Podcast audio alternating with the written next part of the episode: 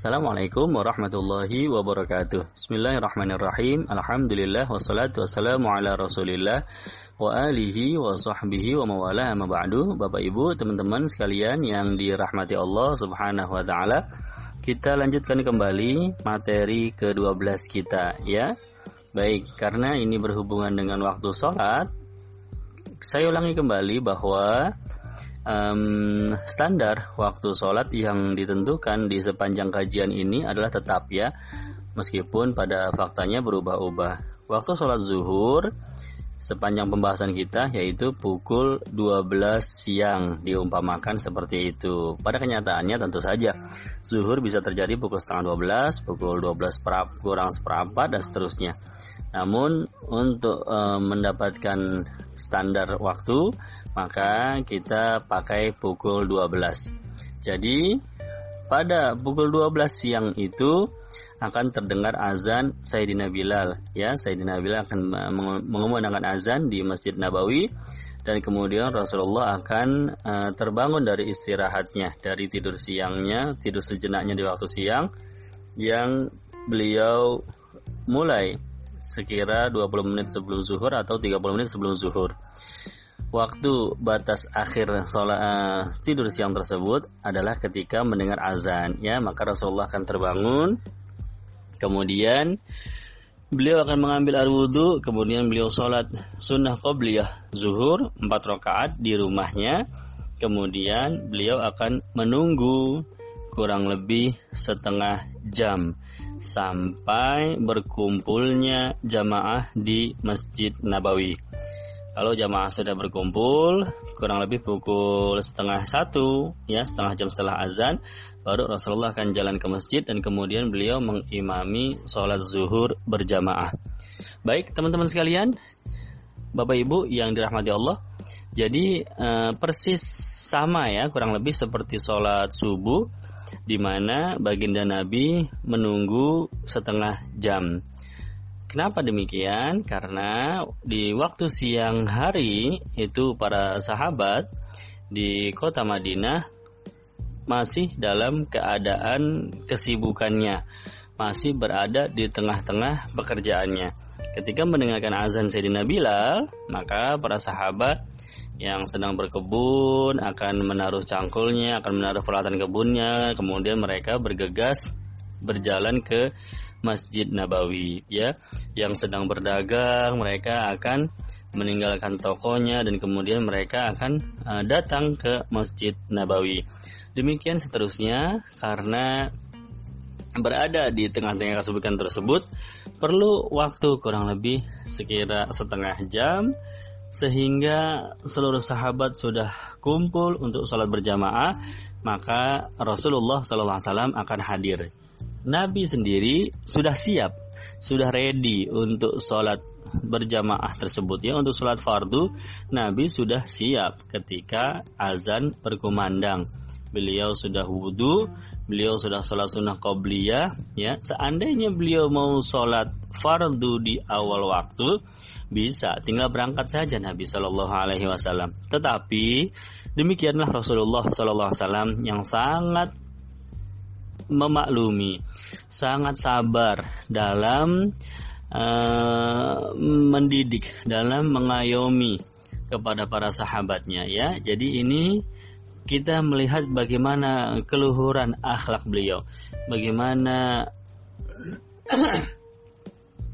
keindahan budi pekerti beliau, bagaimana kesabaran beliau ya. Ini ada seorang nabi nunggu umatnya ya ini seharusnya kan umatnya yang nunggu Nabi. Ya ini Nabi yang nunggu umatnya biar pada kumpul dulu.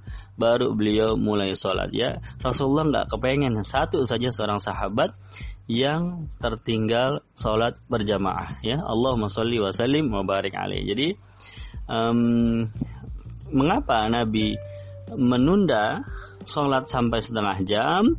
Ya bukan untuk memperlama bukan karena tidak bergegas. Karena buktinya adalah Nabi sudah dalam keadaan siap untuk sholat. Beliau sudah wudhu dan sholat sunnah qobliyah. Ya kapan pun sholat dimulai beliau sudah siap. Tetapi beliau menunggu waktu sholat dalam rangka ke dalam rangka um, memperhat, bentuk perhatian beliau kepada para sahabat ya. Jangan lupa sholat itu kewajiban yang baru turun satu tahun sebelum hijrah. Ketika Nabi pindah ke Madinah maka para sahabat kaum muslimin seluruhnya itu baru mengenal sholat tata caranya waktu-waktunya ya itu baru satu tahun. Maka wajar kalau adaptasinya sampai membutuhkan waktu setengah jam hingga seluruh sahabat berkumpul ya. Beda sama kita sekarang ya. Tidak ada unsur kita sekarang. Ya kita sudah mengenal sholat sejak kita lahir.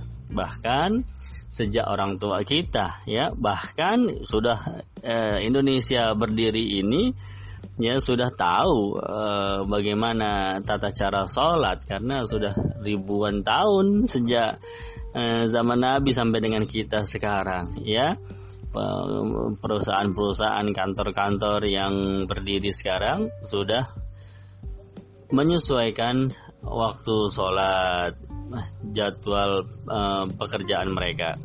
Jadi berbeda sekali dengan keadaan pada zaman dahulu ya. Kalau zaman dahulu itu uh, sholat baru diperkenalkan, umurnya masih sangat muda ya, baru satu tahun ya. Azan apalagi azan itu ketika sholat pertama kali diwajibkan, para sahabat berkumpul tanpa panggilan azan. Ya kurang lebih selama satu tahun ya Isra Mi'raj itu eh, satu tahun sebelum hijrah. Ya uh, umat Islam melaksanakan perintah sholat mendapatkan kewajiban sholat mereka berkumpul melaksanakannya tanpa ada panggilan azan baru kemudian setelah hijrah di Madinah Rasulullah bermusyawarah dengan para sahabat sehingga uh, diberikan wahyu oleh Allah uh, untuk azan ya melalui uh, para sahabat dalam mimpi-mimpi mereka. Artinya kurang lebih selama satu tahun sahabat kumpul untuk sholat tanpa panggilan azan. Baru azan setelah ada belakangan setelah itu ya. Beginilah dia uh, syariat satu demi satu ditegakkan, dibiasakan pada zaman Rasulullah SAW. Yang tadinya tidak kenal diperkenalkan, yang tadinya tidak tahu diberitahu dan seterusnya. Ya, maka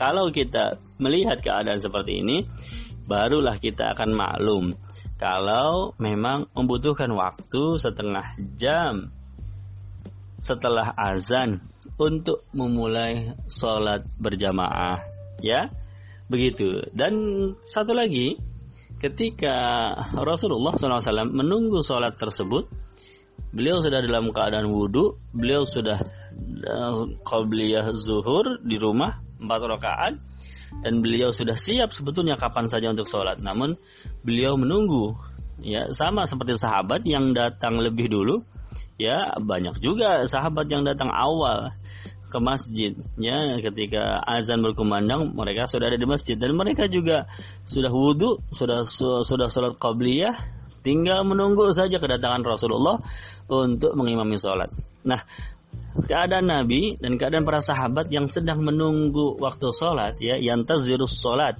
ya kalau bahasa Arabnya yang tazirus sholat sedang menunggu waktu sholat itulah yang disebut dalam hadis bahwa orang yang menunggu waktu sholat dihitung dengan pahala seperti ia sedang sholat. Yang tazirus sholat, fahuwa fis sholat.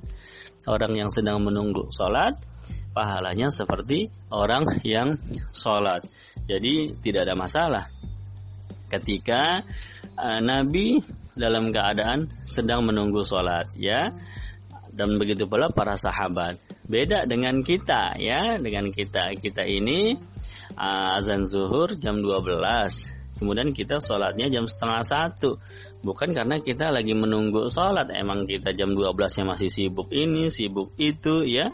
Kemudian masih pengen kerjakan ini mengerjakan itu. Kemudian baru setengah satu kita berwudu baru kita sholat ya. Itu bukan menunggu sholat itu namanya. Memang uh, kehilangan waktu awal memang kita uh, kehilangan waktu fadilah. Waktu fadilah itu waktu awal, sholat di awal waktu. Jadi um, seperti itu perbedaannya ya, agar kita bisa uh, memahami, membawa uh, pemahaman kita bahwa oh ternyata Nabi itu bukan menunda sholat, melainkan uh, banyak sekali uh, alasan yang hanya bisa kita mengerti kalau kita membawa pikiran kita pada zaman Nabi Shallallahu Alaihi Wasallam tersebut.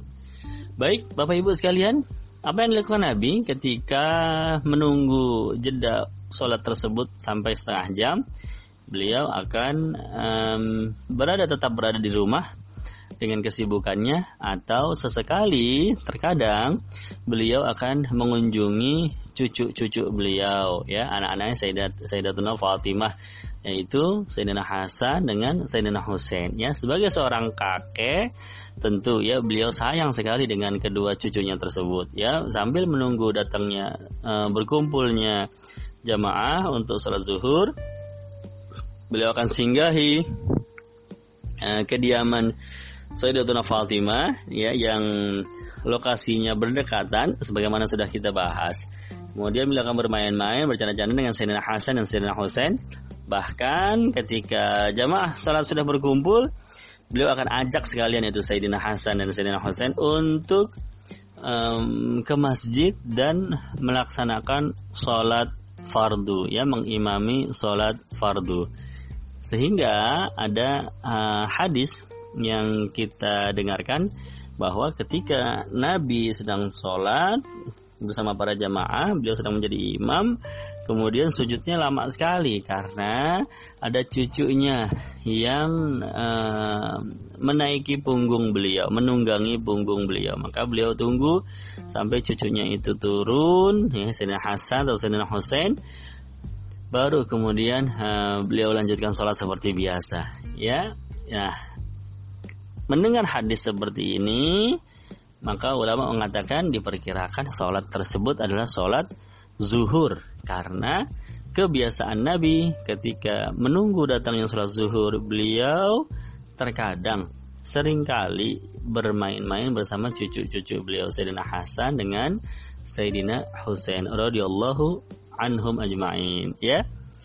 Baik kemudian sholatlah Nabi bersama para sahabatnya. Salat zuhurnya Rasulullah itu Shallallahu Alaihi Wasallam dalam setiap satu rakaat setelah membaca Fatihah, beliau akan membaca surat kurang lebih dengan durasi 30 ayat ya jadi uh, sepertiganya sholat subuh ya. Sholat subuh kan 100 ayat 60 sampai 100 sholat subuh. Nah kalau sholat zuhur di kisaran kurang lebihnya adalah 30 ayat. 30 ayat rakaat pertama 30 ayat rakaat kedua kemudian rakaat ketiga dan rakaat keempat uh, sisanya. Jadi uh, tidak tidak membaca ayat ya rakaat ketiga rakaat keempat.